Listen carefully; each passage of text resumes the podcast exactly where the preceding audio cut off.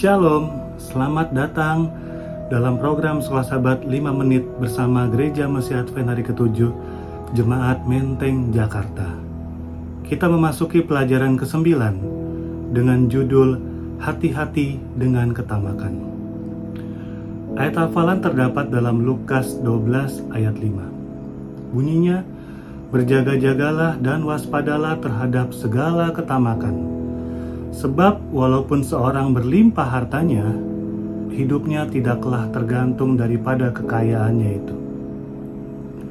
Pertama-tama kita akan mengartikan apa itu ketamakan atau disebut juga dengan tamak. Ketamakan adalah keserakahan atau bisa disebut juga rakus.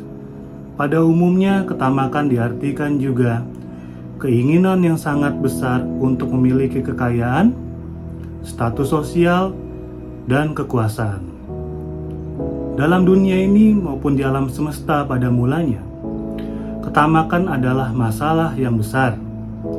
Kalau kita lihat dalam ayat Alkitab yang merupakan salah satu sepuluh perintah Allah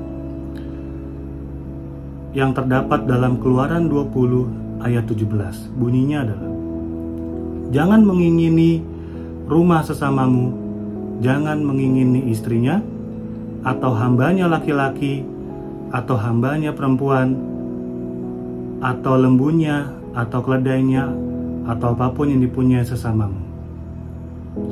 Dalam ayat ini semuanya diawali dengan kata jangan, supaya kita bisa menahan rasa ingin berlebihan ingin sesuatu yang bukan milik kita. Rakus bisa juga hawa nafsu. Di dalam alam semesta pada mulanya, dosa yang muncul adalah karena ketamakan, yang adalah dosa ingin menyamai Allah yang dilakukan oleh Lucifer. Dan Hawa pun tertipu untuk melakukan dosa yang sama dan mengingini apa yang dilarang Allah dan ketamakan menjadi sifat berdosa kita. Begitupun dalam pengalaman 40 tahun bangsa Israel di padang belantara.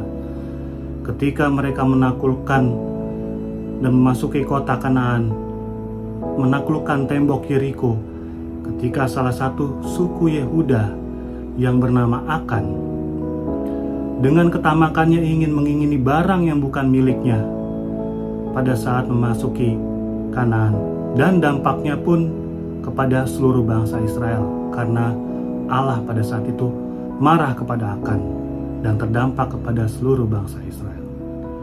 12 murid Yesus pun juga di antara mereka yang tamak yaitu Yudas Iskariot. Dia bersama-sama dengan Yesus melakukan pelayanan. Akan tetapi hatinya belum sepenuhnya kepada Kristus. Karena apa yang Yudas inginkan adalah uang yang membuat dia mencuri dan mengkhianati Yesus.